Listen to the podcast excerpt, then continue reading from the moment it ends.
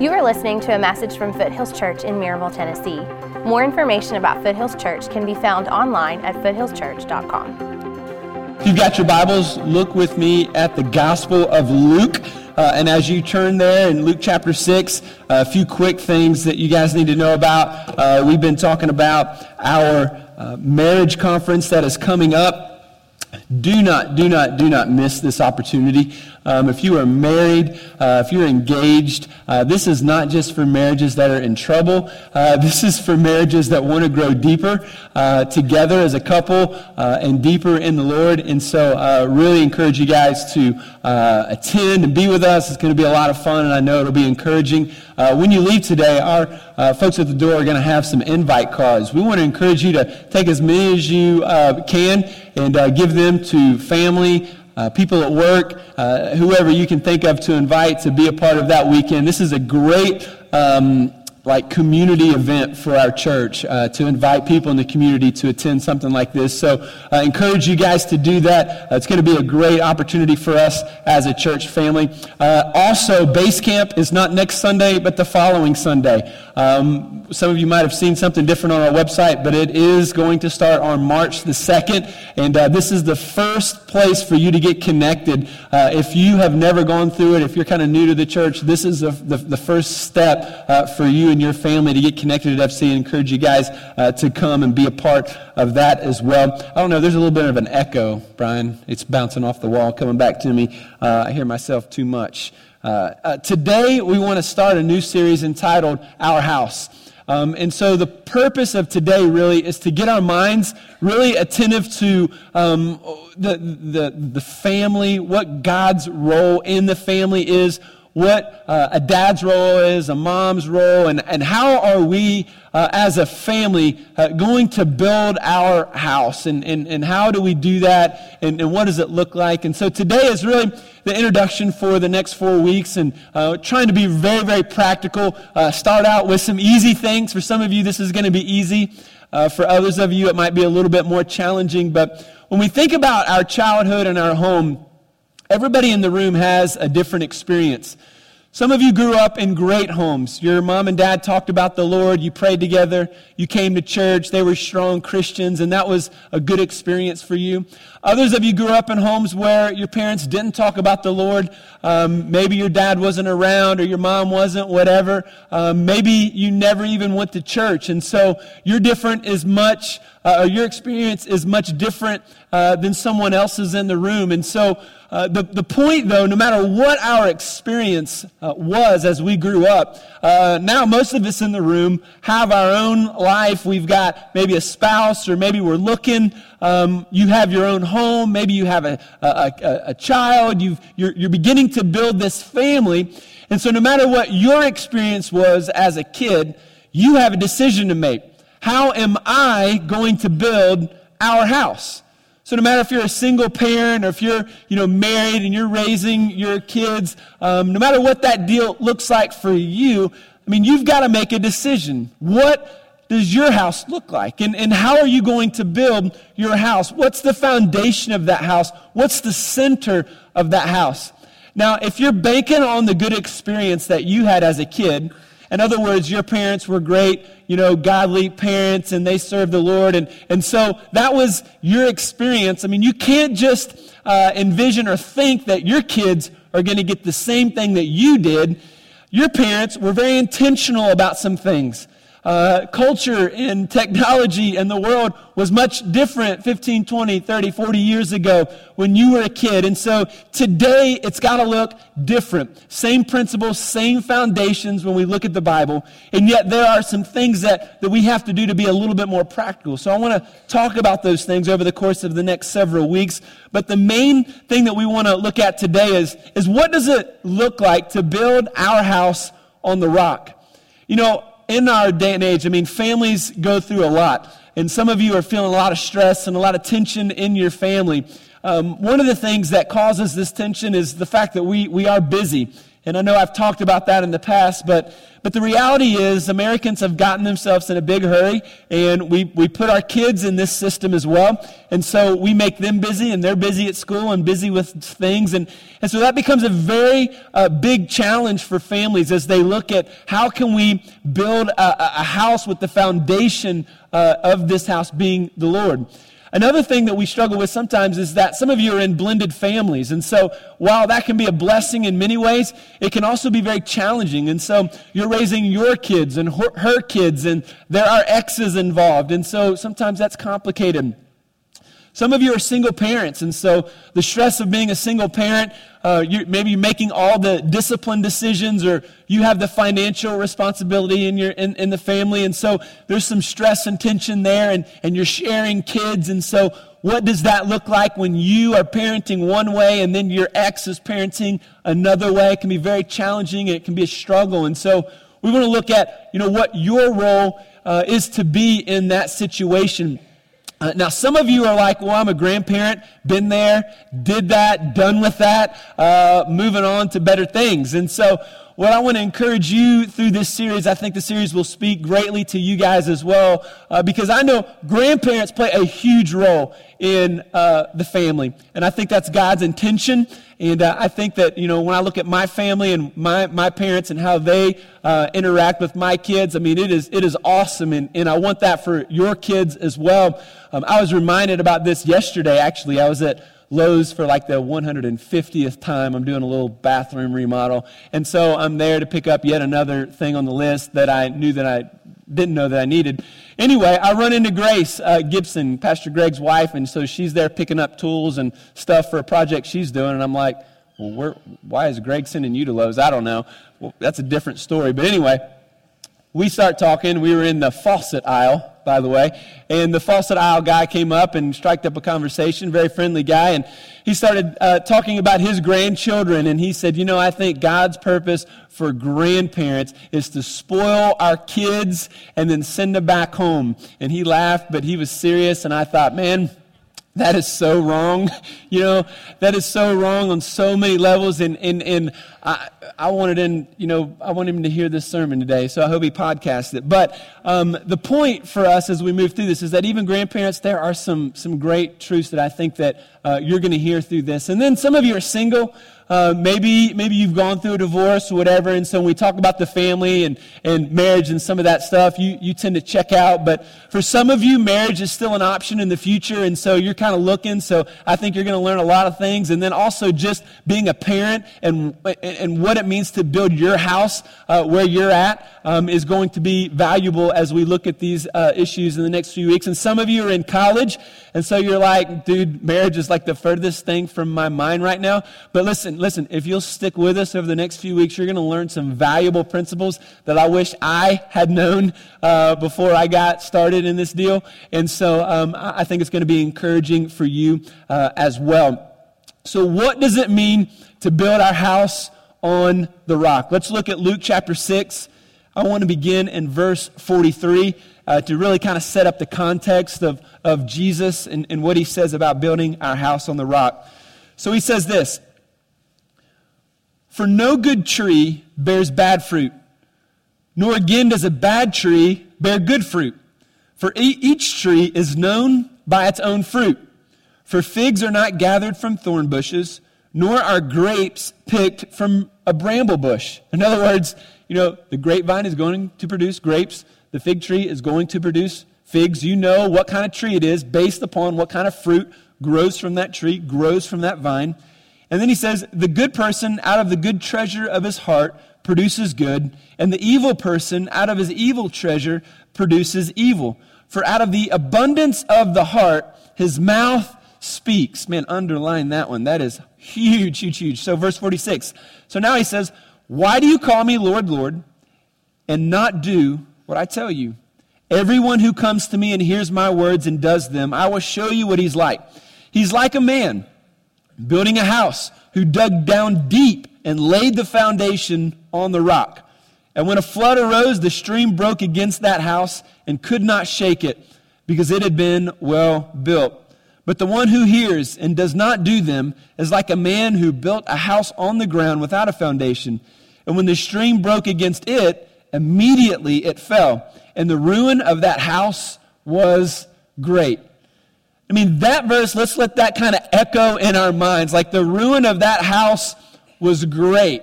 So want to prevent that in our houses okay? Let's just let's just say that. Don't want to experience that. How do we experience the other side of that? I think there are many things that we can pull from this but i want to i want to begin by reading again verse 46 and jesus says why do you call me lord lord and not do what i tell you?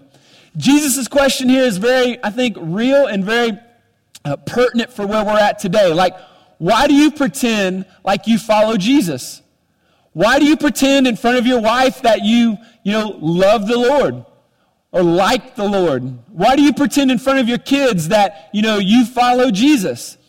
I think a lot of people, you know, won't admit this, but a lot of people are just pretending that they are Christians. And here's what I mean. So, some people come to church, uh, first and foremost, just out of a sense of security. Like, it makes me feel better about myself when I go to church. And so I'm, I'm going to go. I have a, a sense of security that I'm a good person when I come or, or, you know, when I show up every now and then, or I have a sense of security about my salvation. Like I'm, I know I'm going to heaven because I believe in God. And so sometimes just coming or just pretending like we are, you know, Christians, we feel better about ourselves. Sometimes we, we attend or pretend to, you know, follow Jesus because in the South, it's kind of a, a culturally accepted thing, at least in our area.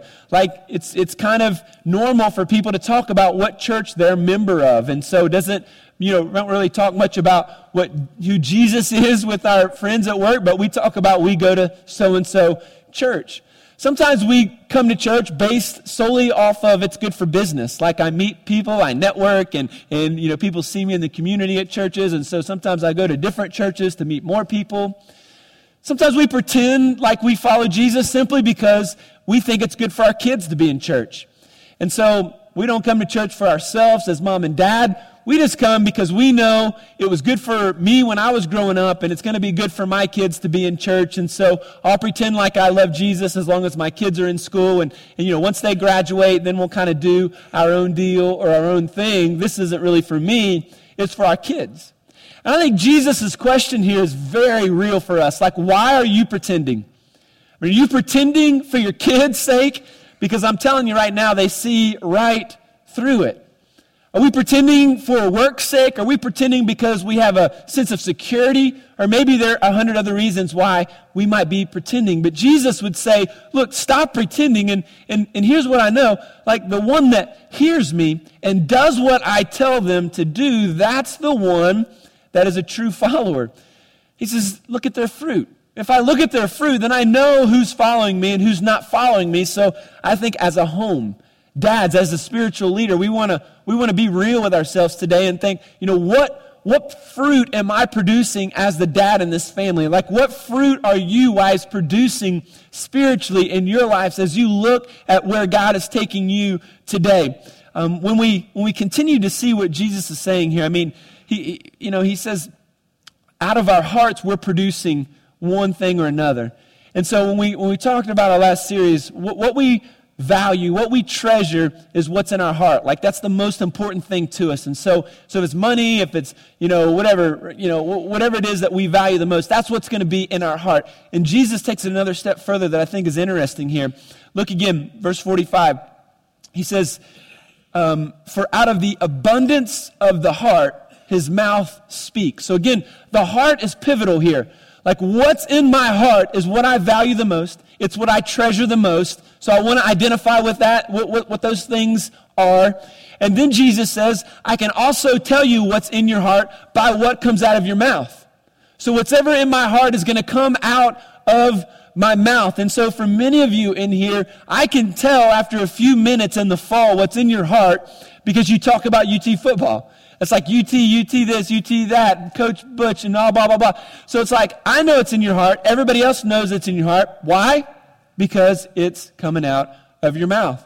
Now, if it's, if it's, you know, work, if that's what you're talking about, then that's what's in your heart. If it's your family, then that's what's in your heart. So, so we can just tell what's in our heart by what's coming out of our mouth. Out of the abundance of our heart, the mouth speaks. So let's take it spiritually and let's ask ourselves how much are we talking about the Lord? So if what's in my heart, what's overflowing in my heart is what's coming out of my mouth, then am I talking about the Lord in my family? I mean, are you talking about the Lord with your kids? Are you talking about the Lord with your spouse? I mean, I mean that really is where the rubber meets the road as far as are, am I a pretender or am I serious about my walk with the Lord right now?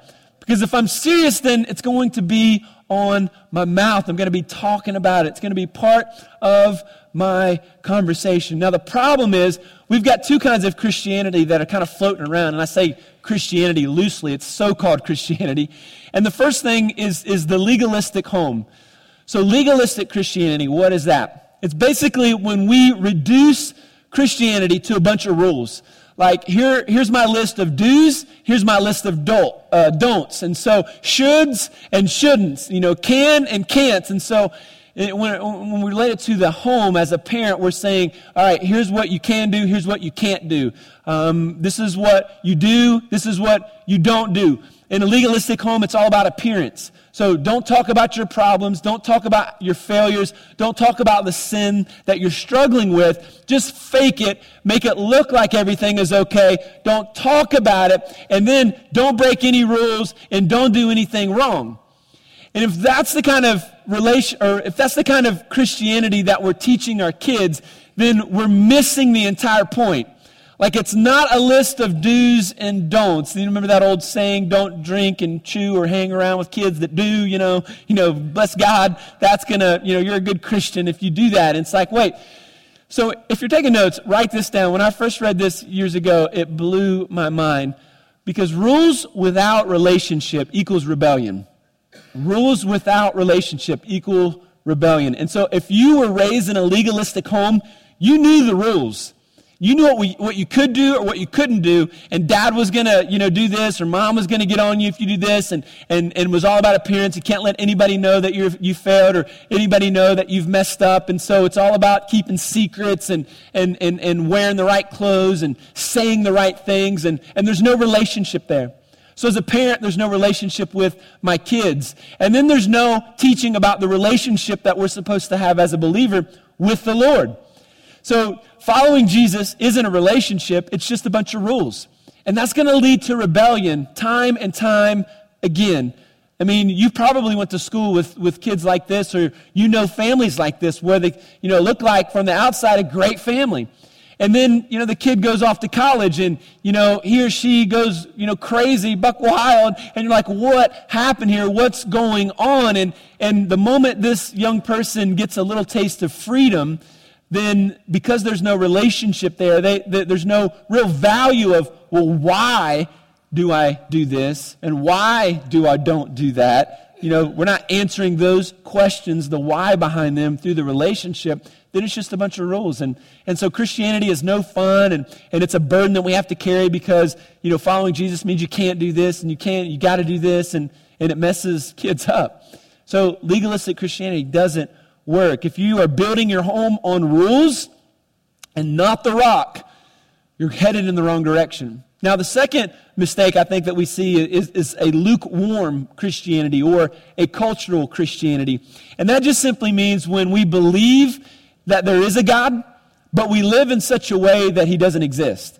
So I believe in God, but I'm going to live in such a way that, uh, you know, he's not really connected to my life or he doesn't, you know, really do anything in my life. And so God created the world, he spun it into orbit, and then he just kind of left us to be. And, and oh yeah, I believe in God, but he doesn't affect my life. He doesn't change me. He's not changing me. And so, so essentially, you know, we believe in God, but he doesn't exist. And so for me, I mean, I, I can't judge your family, and, and you, you know, I, I don't know where you're at, but for me, there are some indicators I think that if we're honest, I mean, if we take an honest look at our own family and our own life, there are some things that we'll learn if, if we do this. And so, so here, here are some things that I think are important. Like, you know, I think we're heading down a cultural Christianity or a lukewarm Christianity when, for example, we can't remember the last time as a family we prayed.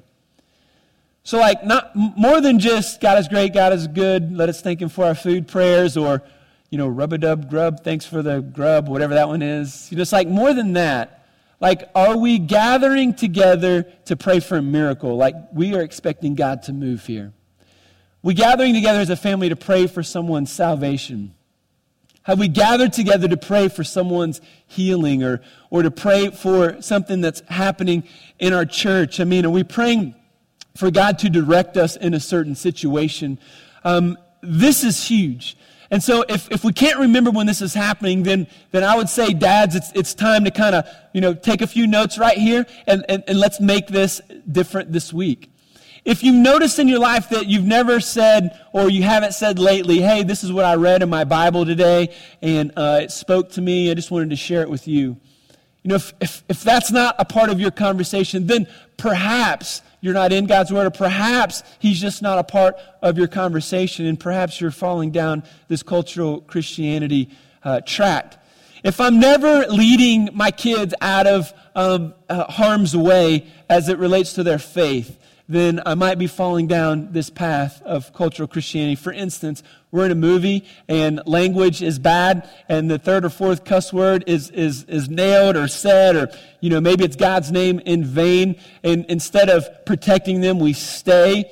But maybe the protecting thing to do would, would be, hey, I know we paid, you know, 150 bucks for this movie, but I think we should leave because this just doesn't reflect our values. Or, or maybe it's just in the comfort of your living room and you're watching TV and it's like, you know what? We better change this station because this doesn't reflect our values or what we want to see. We, we don't want to laugh at something that we ourselves would be embarrassed to do. And, and so we want to, we want to protect our kids and their faith in that way. Uh, maybe it's even the radio station. You know, moms, dads, listen, you got to Google the lyrics of the songs that your kids are listening to and read them because I'm, I'm afraid that because it's a good beat and because it's popular, like in, in, in, the verse, I mean, the chorus sounds good and doesn't, you know, really say anything too bad that we're okay with it. But like the lyrics are, are could be brutal. And so you got to put in the legwork there. But but instead of just listening to whatever on the radio station, it's like, you know what? These, these lyrics or these songs, man, that doesn't guide us into a deeper walk with the Lord. It actually detracts us for that. So we want to change the station. We want to change the channel. If it's been a while since you've done that, um, maybe perhaps you're falling down this track of lukewarm Christianity. Uh, if you've never said, hey, God has blessed us so much, God is blessing our church so much. God's blessed our family. He's blessed you with, with siblings and with your, you know, your cousins or whatever. If, if that's not a part of your conversation, then maybe, just maybe, you're falling down this path of cultural Christianity. And here's what Jesus says about being lukewarm. You remember in Revelation chapter 3, Jesus said, I'd rather you be hot or cold. He says, if you're lukewarm, what's he going to do? He's, he's going to spit you out. And so it's an illustration of, you know, he wants us to, he, he doesn't want us to be wishy washy. He doesn't want us to ride the fence. He doesn't want one foot in the world and one foot in the church. He wants us to make a decision. And men, I'm, I'm going to be asking you during this series, like to make the decision, to lead in this way, to stand up, to be strong, to be the warrior for, for your wife and your kids, and, and to say, look, this is the path we are going to walk. Nobody showed me how to walk this. I'm new at this. You know, bear with me on this, but we're going to walk this way. You know, I think a lot of times we forget just the simplicity of Jesus' words, like to build your house on the rock. This is what it means to hear what Jesus says and to do what he says. It's that simple. And so for this this, this next few weeks, as we look at this, we're going to be looking at okay, what does he say, man? What does he say as a dad? What, what does he say for the family to get more specific? But, but he says in this passage, like if you want to build your house on the rock, you dig deep, you hear the words of Jesus, and you do the words of Jesus.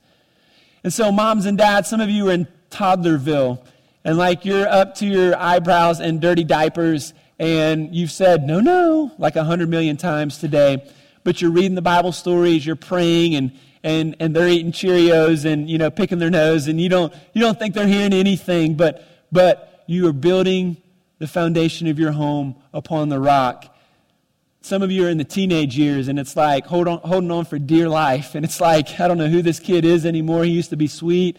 He used to not smell. Now he smells all the time. And, he dresses weird, his friends dress weird, and, and I'm scared to death of what's going on. You know, it's like you have built in our building a firm foundation as you share God's word, as you pour into their heart spiritually, as you build that relationship with them. And then by faith, you trust that, that no matter what they go through, they're going to make their own mistakes, and, and you're going to love them through those mistakes, and you're going to challenge them through their mistakes, but you're going to walk with them. And by God's grace, because you've built your family upon the rock, you're going to have this, this storm hit you, but you know what? You're going to survive, and God's going to bless because of His grace. Some of you, your kids are grown and they're gone, and maybe they're, you know, they, they have their own house their own family is being built. And so now you're watching from a distance and, and you're still involved and you're trying to figure out, well, how do I be a grandparent without being, you know, that grandparent, you know, that's there too much and that, that speaks into their life too much. And, and, and, and where is that balance? And so you're, you're, you're pressing into them spiritually. And at the same time, you're giving them freedom to, to raise their own family despite, you know, how you would have done it or, or what you would, would do differently. And so you're giving them grace and walking with them and, and helping them establish their house built upon the rock. The man that hears and does not do them is the guy that builds his house without a foundation. And as soon as the, the torrent comes, as soon as the rain comes, the flood comes, his house is demolished. So we want to understand what it means to hear him and follow him and do what he's asking us to do. I want you to flip over to Psalm chapter 63. I love, love, love this passage. And um, I wanted to read it today because we want, I mean, I want this to be my heart. I want this to be the heart of my family. I want my kids to know this is like what daddy wants for himself. And this is what daddy wants for, for you as, as, as my kids, okay? And so here's, here's how David says it. In, in this imagery, I just absolutely love. He says this in verse 1 Oh God, you are my God. So God is not some cosmic being that's in the distance watching us. He is a personal, relational God. So he wants to be in relationship with you. He wants to go deeper with you. Oh God, you are my God. Earnestly I what? I seek you. So I'm chasing you. I'm, I'm, I'm intentionally running after you. I'm looking for you. I'm looking for you during my day. I'm looking for you during my week. I'm looking for you in my circumstances. I'm looking for you in my relationship. Where are you at, God? What are you doing, God? Earnestly, I am seeking your will in my life. And then he says, My, my soul, what? And it thirsts for you, God. I am thirsting for God. In other words, you know, as in a dry and weary land, I am I'm parched, I'm dying of thirst. I want you, God. I want more of you. I want more of you in my heart. I want more of you in my life. The more I understand you and follow you, the more I know there is even more of you to know. And so it's like this amazing cycle of, I don't know him. Oh, I know him. He's awesome. Oh, wait a minute. There's more. And as soon as I find that there's more, I'm like, oh, ah, there's actually even more than I, than I thought. And it's this walk with Him, of this understanding. My soul thirsts for you, my flesh faints for you, as in a dry and weary land where there's no water. So I've looked upon you in the sanctuary, beholding your power and glory, because your steadfast love is better than what? Better than life. Now that puts it into perspective, doesn't it? Like, your love is better than life. We interpret this passage a lot differently sometimes, don't we? We say, Oh God, you are my God. Earnestly I seek a new outfit. My soul thirsts for those shoes. They're 20% off. It sounds so silly, doesn't it?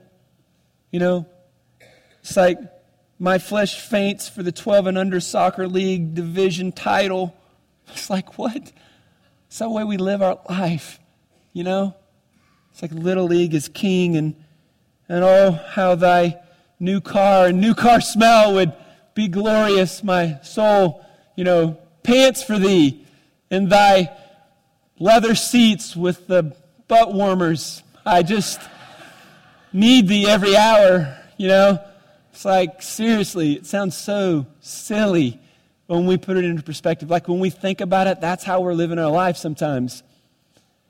I want to I want to encourage you that like this this could be your family's theme verse. So I did a translation, not like a biblical scholarly translation, but it's like a paraphrase of this passage that, that I want you to make your family's verse and, and maybe at least through this series. You know, you guys will pray this together, maybe memorize this together and just just, you know, let this become part of the culture of your living room. Just imagine with me. Yeah, awesome. There it is. You, God, are our God. So we're looking at it from a family perspective. You, God, are our God. Earnestly, not just me, but earnestly, we seek you. We, not just me, but we. You know, sometimes it's just mom, or sometimes it's just kids, or sometimes, yeah, it's just dad. So as a family, we seek you. We thirst for you. Our whole family longs for you. So, like, what would it look like if that was your culture and your family? Not just, hey, I want you, God, when it's convenient for me, but like we are thirsting for you, God, as a family. Not, hey, I, I kind of believe in you whenever I need you, God, but no, like we thirst for you, God. It's a little bit different. Imagine how life would be different and how your kids would interact with you differently and how your spouse would interact with you differently. You know, I think for, for part of us, especially if you're married today, like sometimes, and, and, and let's just be real, some of you walk in and you bicker and you fight all week and you don't like each other. Like you argue over parenting, over money, over different deals, and it's just uncomfortable. And me just bringing it up makes you sweat a little bit. Your armpits are sweating right now. It's like, oh my gosh, he's talking about us. Did somebody tell him about us? No, nobody said anything. It's like this is reality for so many of you. But what if you started looking at your spouse as a sinner who is married to a sinner? Because that's the reality. You married a sinner, and you yourself are a sinner. And so, couldn't it be that God brought that special someone in your life to show you that you are, in fact, a sinner? You think, well, what, what, do you mean? Well, the grace of God is this. Like, I, because I'm married, my wife knows pretty much everything wrong with me. she tells me frequently. No, she doesn't. She's very sweet. But she knows everything that's wrong with me. And because I'm married, I now know that I'm not perfect. Before I was married, I had a pretty good idea that everything with me was good. You know, I didn't really see any flaws. You know, er, I thought things were pretty good. But then I got married, and then I realized, man, I didn't know I was such a bad dude. Like, I didn't know all this. And so, the grace of God is that He brings me with a woman that shows me that I'm not perfect, that I am in fact a sinner, and that even though I wish that she met every physical need that I had and waited on me hand and foot and, you know, gave me shoulder rubs every night and, you know, cooked these amazing gourmet, you know, even though I wish all of that happened, despite what we think, that's not what marriage is about, okay? And what if I looked at her as the grace of God showing me that I, in fact, do have some issues and struggles and some sin in my life that I need to repent of? Why? So that I can be closer to Jesus, so that I can experience His grace even further, even more. And like the more I recognize my sin, the more I am confronted with it, the more I recognize that, man, I've got to repent of this so I can experience more of Jesus. And as I experience more of Him, then, then I know, okay, wait a minute. Marriage is much deeper than just, you know, physical attraction and have kids and live together. It's about me understanding Jesus. It's about me growing closer to the Lord. And God brought a woman into my life that helps me see my failures. Maybe He brought a woman into your life, guys, that does the same. Instead of seeing it as nagging, instead of you looking at her as if she's on your back constantly, just look at God. It's like, God, what are you doing here? I didn't think I was so bad. You are. Trust me. I am too. We're worse than even what we even imagine. And the grace of God is that He's showing you here's where you're messing up. So, what are you going to do about it? You can keep fighting if you want to. Have fun with that. It's not going to help anything. It's just going to be more miserable for you. Or you can look to God and say, All right, God, show me. What do I need to change? What do I need to repent of? What do I need to change? So let me end practically because I know anytime I talk to guys, men, men specifically about leading spiritually, it's like, oh, great, I don't have a clue what I'm doing. It's like, I want to, but I don't know. My dad didn't lead, or, you know, I never saw it. I don't even pray in front of my wife. It's really awkward, and, and this whole conversation is going to put more pressure on me. Thanks a lot, Trent. You know, so, so let me just be very practical. This is the easy part. It's going to get more challenging and more fun, but here's, here's what I want to encourage you to do. Number one, just talk practical here.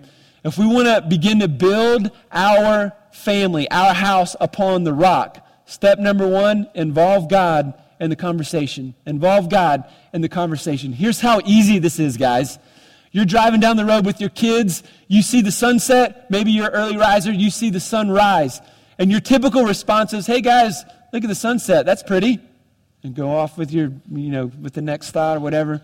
Instead, we involve God in the conversation and we just say this hey guys, look at how God has blessed us with this sunset. Isn't it gorgeous? Isn't God huge? I'm just going to involve him in the conversation.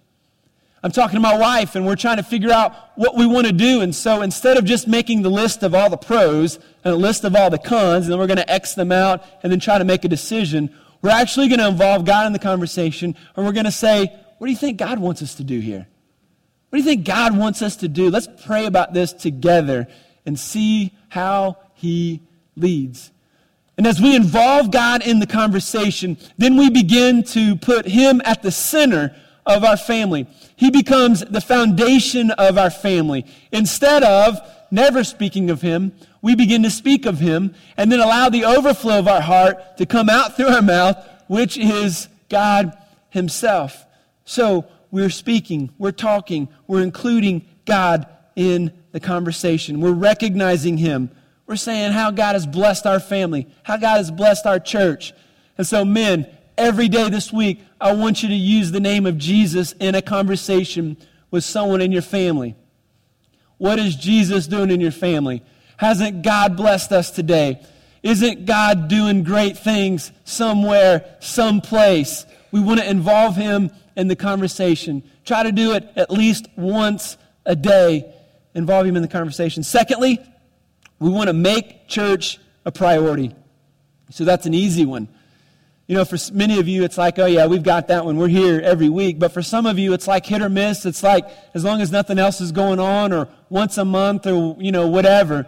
So to, to hear from Jesus, we need to be under the preaching of, of God's word. That's, that's a major way that God speaks to us through worship, through uh, gathering together in small groups, gathering together corporately as a church. And so we want to make church a priority. You know what? My kids never wake up and say, Dad, do we have to go to church today? They, I mean, it's not even a question. They like know this is, this is part of who we are and what we do. And, and it's not just that dad makes them, it's, they, they enjoy it. They can't wait to get here. They can't wait to go to their small group and see their small group leaders. And they can't wait to be with the kids in their small group and, and they can't wait. And they, they talk about, you know, Miss Jamin, the cafe, and she going to sneak me some food? Is she going to buy me something today? Or, or you know, Miss Amy or Mr. Jerry or whoever it is, you know, that's, that's uh, uh, leading them in that area. Like, they talk about that. And like they want to be here, and I'm, I'm so happy that they do. Be, and, and, and for me, I can't wait to get here. My wife can't wait to get here. And every week it's something that we look forward to because I know what God is doing here, what God is doing in my life personally. So we want to involve God in the conversation. We want to make church a priority so that we can begin to build Christ as the center of our family. If you're not attending church on a regular basis, Christ will not be the center of your family. There'll be too many distractions competing for your time. You're going to fall into that cultural Christianity mentality where God is an add on. Yeah, He exists, but He doesn't affect our life. Make church a priority. Number three, and finally, show that it's fun to serve God because it is. One of the, one of the biggest hangups I had as a kid is like I looked at church as not fun. Some, some people ask, you know, why do you guys do stupid things in videos? it's like, I want to have fun at church. And I want you to have fun at church. So if it means I pour a big bowl of eggnog on my face, so be it. If that's funny, I don't, you know, I can clean up. Uh, I've showered since then. But I want my kids, like, to know that church is fun. I want, I want my kids to know that serving God is fun. Uh, one of the things that we did as a family uh, a few weeks ago is we went, several weeks ago, was we went to Second uh, Harvest uh, Food Bank and we packed food for uh, families. And so that, that's a great opportunity uh, for you guys if you want to uh, get your family involved in something. So my, my youngest was four at the time, and so um, four and a half, almost five. I can't keep up. But anyway, so we're, we're, we're packing cereals, like the cereals in these big boxes, like these huge big things, and we were putting cereal in these little bags to, to, so the kids could take them home. And so, so like Frosted Flakes was one of the choices. And so we're a Frosted Flake family. I don't, you know, it's sugary, I know, but we just love it. And so uh, they're great. And so we're packing the food and I'm watching my, my five year old, you know, and my first instinct was to discipline. I'll be honest, because she's, she's scooping cereal into the little baggie, and then she's scooping a handful and shoving it in her mouth, you know? So my first instinct is to be like, Blakely, stop doing that. You can't, blah, blah, blah, blah, blah. And so, you know, but then there's a, there's a little hedge, and it's like, you know what? We might get fired, but we're serving today. You know, they may not, never let us come back, but I want her to have fun. And so I snuck some. I, didn't, I didn't tell anybody, but I started sneaking them. And we started laughing and giggling. And you know what? That's a great memory for us. And so we want to teach our kids that it's fun to serve the Lord. So, the challenging part for you, if you're actually going to do this for your kids, is you got to start serving. Got to start serving in some way. Like, we, we have to be intentional about this. Showing up on Sundays is not serving unless you're actually doing something. Like coming and sitting is not an act of service, it's an act of worship, which is awesome. But, like, let's go to the next level with our kids and with our families and let's see them, let's let them see us serving and having a good time, having fun, serving together. Now, I'm just I'm just going to tell you I'm I love like challenging men because I think that men like you're you're a huge key and like your kids and, and your wife and their spiritual direction. I think that's a biblical concept. We're going to talk about it.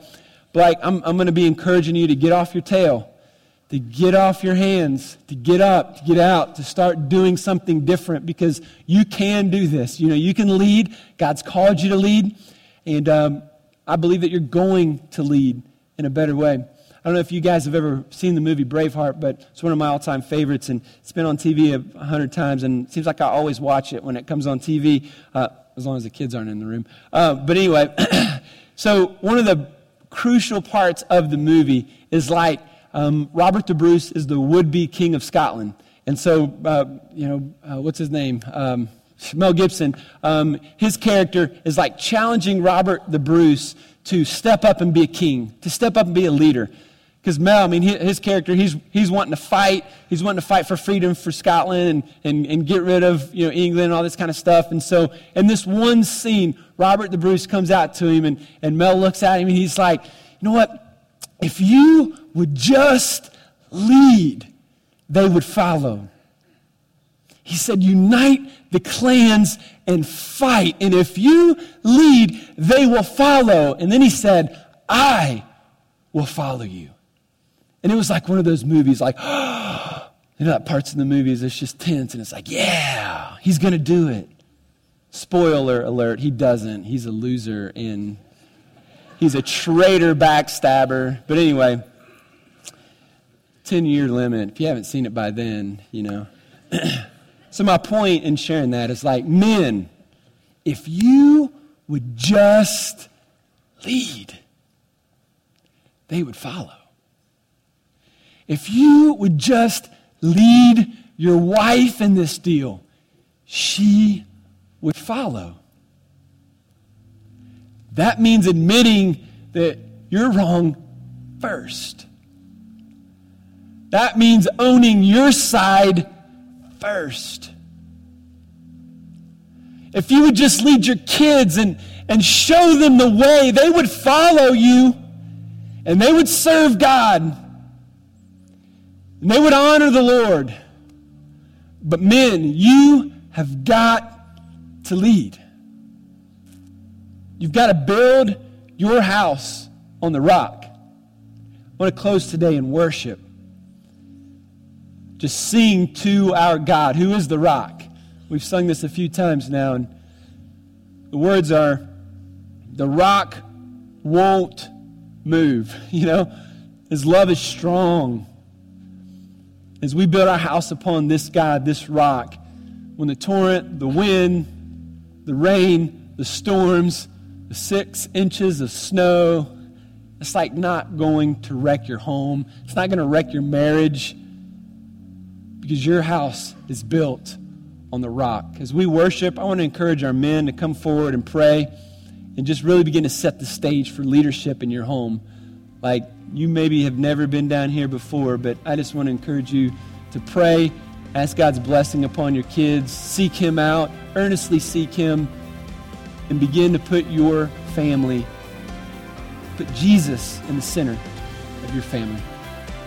Thank you for listening. More information about Foothills Church can be found online at foothillschurch.com.